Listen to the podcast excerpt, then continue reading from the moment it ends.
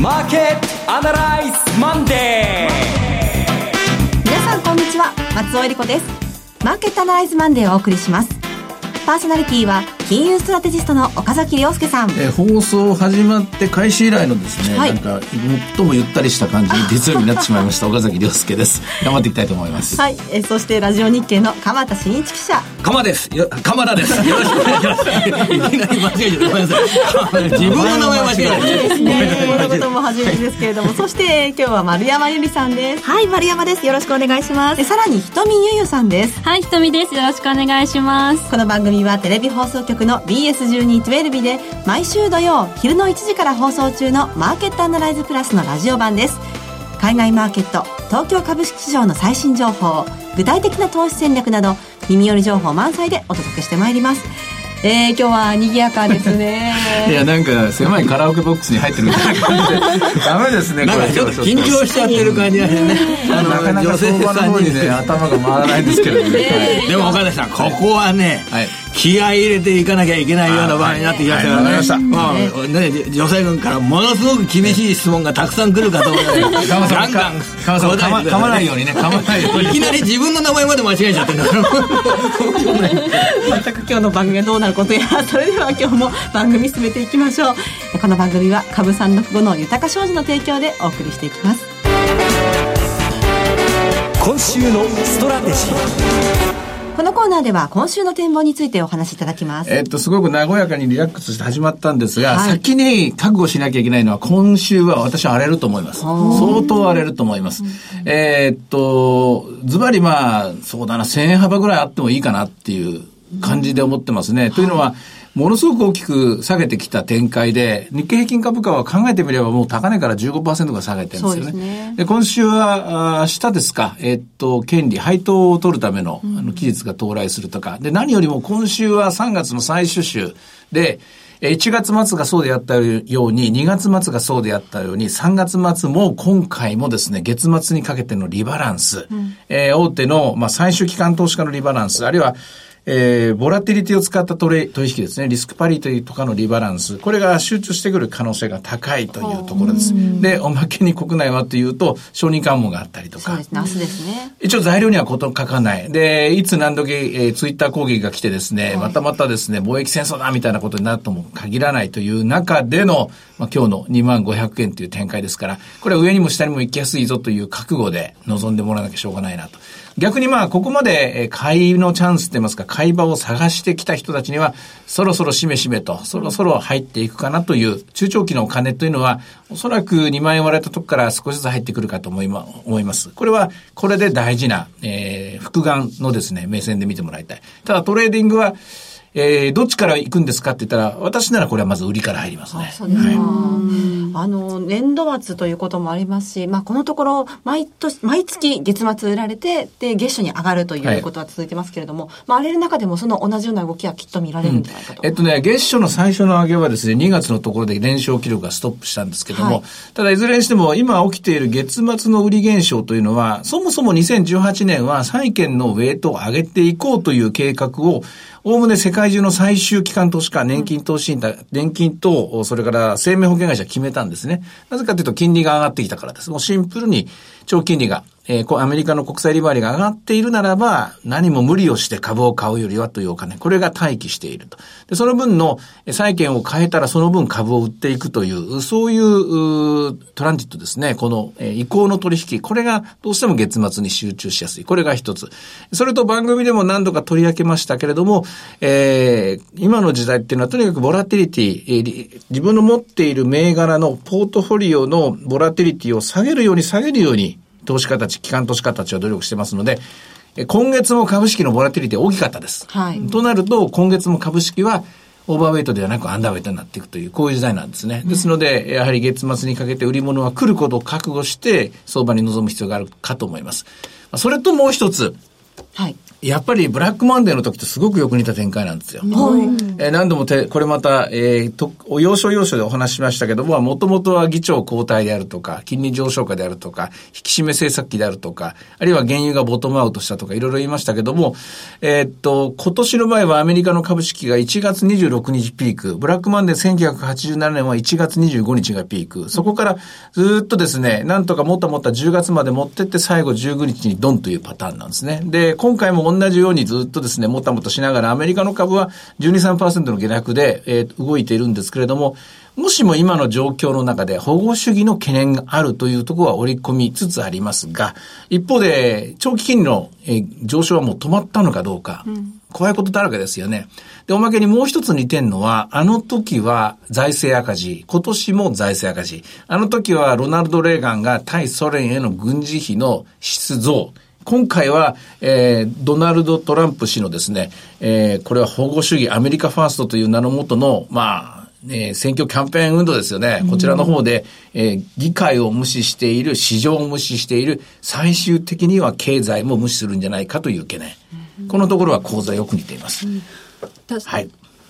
どうぞ。どうぞ。どうぞ質問がありましたら。はい。あの、そう、私の周りでもブラックマンデー、っていう言葉がなんか聞こえてきて、今日かなと思ったんですね。ええ、今日もうドーンと下げるのかなと思ったんですが、今日はそんなに、あのー、下げてないということで、今日ではなかったんですね。いや、ブラックマネーとこれは、あの、アメリカの月曜日で、はい、あのー正直ですね、今日も、今日朝から来るかなと思ったんですけども、はい、300何十円かのところで戻って、なんだ来ないのかと思って、うん、今、ひとみさんが、おっしゃったような印象のもとに今リバウンドに入ったというところなんですけれども、これは油断は禁物ですね。私はそう思います。で、なぜかというと、ブラックバンデーの週っていうのは、あれは10月19日でしたけども、えー、19、18、17、14、15、16から3日間で10%ぐらい下げたんですよ。えー、その前の水、木、金で。水、木、金で10%下げて、土日、休んだところ月曜日いきなりズドーンと20、20%ぐらい落ちたっていうのがブラックマンデーで、今回の場合はその半分なんですよ。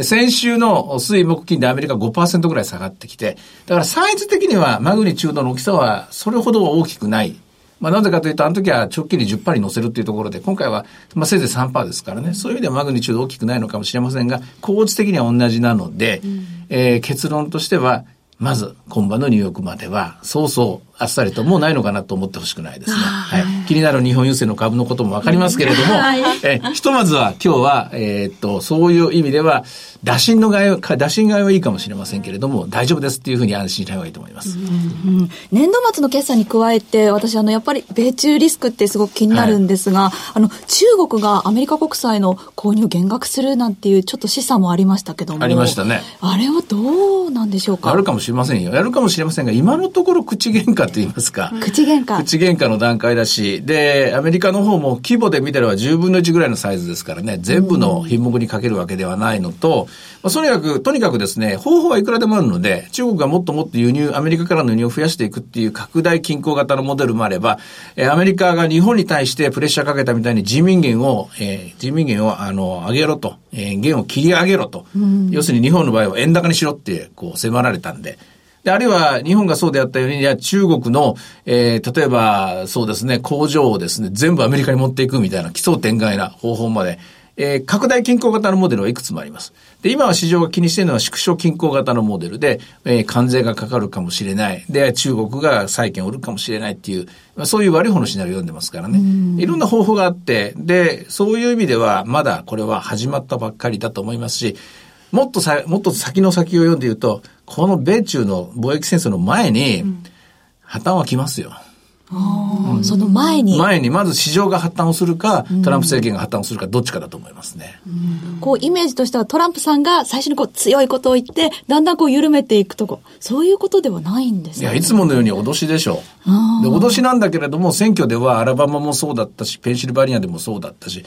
やっぱ結果出てませんから、成果は上がってないと思いますね。うん、で、ね、なおかつ、今回、えー、ここで、あの、ゲイリー・コンさんもいないんでですね、歯止めが効かなくなっちゃってるんですよね。ですので、市場の懸念はどんどんどんどん渦を巻いて大きくなってるっていう感じなんですね。これ今週が荒れるとして、大体落ち着くのはいつ頃でしょうか？落ち着くのは、例えばものすごく大きく荒れたら一発で落ちると、あの、落ち、あの、落ち着くと思います。はい、だけど、あの、荒れ方が中途半端な荒れ方のままでしたら、まだ、えー、どうですかね、えー、年度明け後も続く可能性あると思いますけども、大体まあ、荒れる時っていうのは2週間か3週間がせいぜいのところだと思うので、私は今週がとりあえずピークかなと思ってるんですけどね。まあ、えピークアウト、クライマックスまで行ったかなっていうのは、そもそも株価が激しい値動きになるかどうかが一つですけども、もう一つは日米ともにボラティリティのインデックスが大きく上昇して、40、50というレベルまで行くと、とりあえず大体出尽くしたかなと思っていいかもしれません。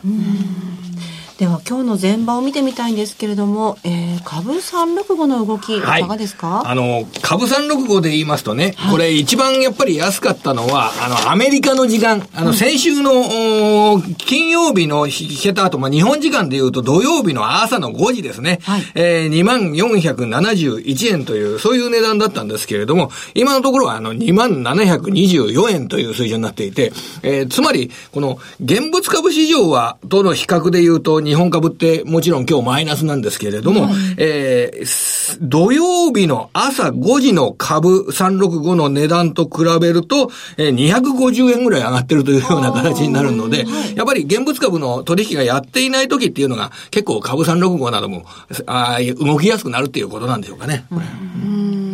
それから今週も為替が気になるところなんですけれども、うん、あの為替はこれ2月のね第1週もそうだったんですけども、はい、ええっと、大きく日本株が下がってるのにのに105円金棒のところで止まっているから大丈夫だと、と錯覚する、あの、若手と言っていい FX の人たち多いんですけど、これは間違いです。はい、これはアメリカおよびヨーロッパの本当に日本株のコアの銘柄をえー、生で、えー、ストレートに買ってた人たちの日本株売りがあって、その売られた日本株がドルへ戻っていく、ユーロが戻っていくという、その悪い方の、えー、為替の均衡が起きているわけであって、為替が動いてないから世界は安泰だと考えるのは大きな勘違いだと思います。一つ105円という大きな壁を破ってしまったところで、この先の方向性というのはちょっと見えないんですが。この先は、例えば、ブラックマンデー型のパターンの場合は、はい、アメリカ株が大きく下落することで、FRB がもう緩和に戻しますよみたいな姿勢を取るこ、取ったんですね。結果的にドル安が進むということなんですけども、同じようにアメリカ株がもしも大きな波乱になった場合は、そうすると、今度は FRB が今年のあと2回の利上げをしないかもしれないという思惑が広がって円高になる。もう一個の可能性は保護主義が広がっていくと、アメリカの景気が悪くなるかもしれない。悪くなるかもしれないから利上げができないかもしれない。だから、えドルは安くなっていくという、まあ、2種類のパターンがこれから考えられるので、うん、そういう意味では、為替は私は当分の間は110円、115円説はないと思いますね。ああ、そうですか。では、今一度、今週の攻め方を お願いします。難しいですね。えっとね、売りから入る、これなかなか勇気のいることなんですけどね、まあ、空売りをしろっていうのだとちょっとこう、そやったことない人には心配なんで、えー、まあ、まあ、少しまだ利益が出るものがあれば売ってみていいと思いますね。あの、買い、あの、買いのポジションを持ってる人はですね。で、ただ、えっと、今週に関して言うと、あんまり大きなポジションを傾けるのは危険です。ものすごくそれいけみたいなもんですごく買ったり、すごくたくさん買ったり、すごくたくさん売ったりするのは危険です。で、今週に関して言うと、やっぱりこう、一日刻みだと思いますね。で、まず今日の動き方を見ても、戻りの売りがスタートなんでしょうけども、戻ったと、戻ったところで先週のまず金曜日まで戻るかどうか、戻ってるんですかね、そこまでもうちょっとですか？あとそれと5番の動き方。はい、5番に、5番の動き方で、5番スルスルスルっと2万1000方向に動くとなると、あ結構リバウンドが先に来てるなと判断していいでしょうし、5番の戻りが鈍かったら、これはちょっと下押しあるかもしれないという、そういうような判断です。まあ、それを繰り返しながら、あまあ、週末までまあ、てんやわんやと思いますよ。うん、あんまり戦略で、一本でですね、この戦略で戦えというよりは、戦術的にこう来たらこうなるっていう。例えば今日だったら5番動いたらその動いた方向についていった方がいいだろうっていうことになるし、途中でものすごく、それこそ、えー、19,500円まで下がったら一旦そこで下げは止まるだろうとか、あるいは21,000、そうですね、500円ぐらい戻ったらもうリバウンドもあるだろうとか、まあ、そういうような臨機応変な対応が必要になってくると思います。えー、この続きはまた、あ福岡のアナライズか岐阜のアナライズでお話したいと思うんですが。はい。わ、はい、かりました。えー、いろいろ展望していただきましたが、今週末土曜日には午後1時からマーケットアナライズプラス放送します。ぜひご覧ください。また、Facebook でも随時分析レポートします。以上、今週のストラテジーでした。マーケットアナライズマンデーそれではここで、株365の豊か商事からのセミナー情報をお伝えします。豊か商事資産運用セミナー in 大宮が4月14日土曜日に開催されます。12時半開場午後1時開演です。第1部は、江森哲さんによる2018年注目の貴金属エネルギー価格の行方と題したセミナー。そして、江森さんと大橋弘子さんによる特別セッション。日経平均で資産運用。クリック株365の活用術とはが開催されます。第2部では、岡崎さんの株式セミナーがございます。会場は JR 大宮駅が最寄り、ベルビューオフィス大宮5階 TKP 大宮駅西口カンファレンスセンターホール 5A です。お申し込みは、豊か商事お客様サポートデスク、フリーコール0120-365-281、0120-365-281までお願いします。受付時間は土日祝日を除く9時から午後7時です。なお、会場では取扱い商品の勧誘を行う場合があります。続きましては、本日締め切りのセミナー、えー、毎週土曜日午後1時から放映中の BS1212 マーケットアナライズプラスからのセミナー情報です。初めての岐阜での開催です。うん、リアルマーケットアナライズ 2018in 岐阜4月7日土曜日に開催されます。会場は JR 岐阜駅が最寄りのグランパレホテル駅前会議室です。マーケットアナライズプラスのホームページからリアルマーケットアナライズの応募フォームにご記入いただくか、お電話でご応募ください。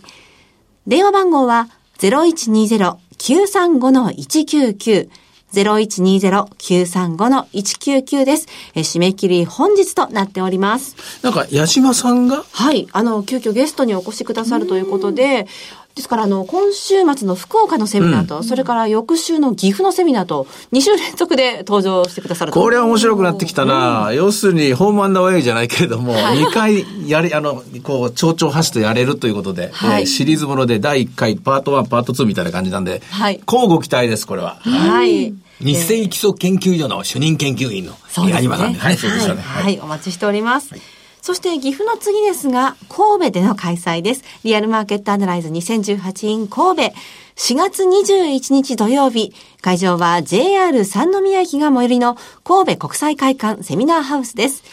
番組ホームページからリアルマーケットアナライズの応募フォームにご記入いただくか、お電話でご応募ください。電話番号は0120-935-159 0120-935-159です。締め切りは4月9日月曜日です。え神戸の皆さんはもちろん関西の皆様、ふるってご応募ください。最後はテレビ番組のお知らせです。いつでも全国無料の放送局 BS1212 では月曜日から金曜日の夜6時から中国ドラマ王女美容を放送中です。中国での放送時、ホームページ PV 数230億を超え、2016年ナンバーワンヒット時代劇となった本作。ティファニー・タンが復讐に身を投じていく亡国の王女を熱演。混乱の南北朝時代にを舞台に描かれる愛と復讐、そして欲望。運命の歯車に巻き込まれていく3人の愛の行方は、ぜひご覧ください。チャンネルの見方がわからない方は、視聴者相談センターへお電話ください。オペレーターが視聴方法をわかりやすくお教えします。03-5468-2122 03-5468-2122 BS1212 視聴者相談センターまで。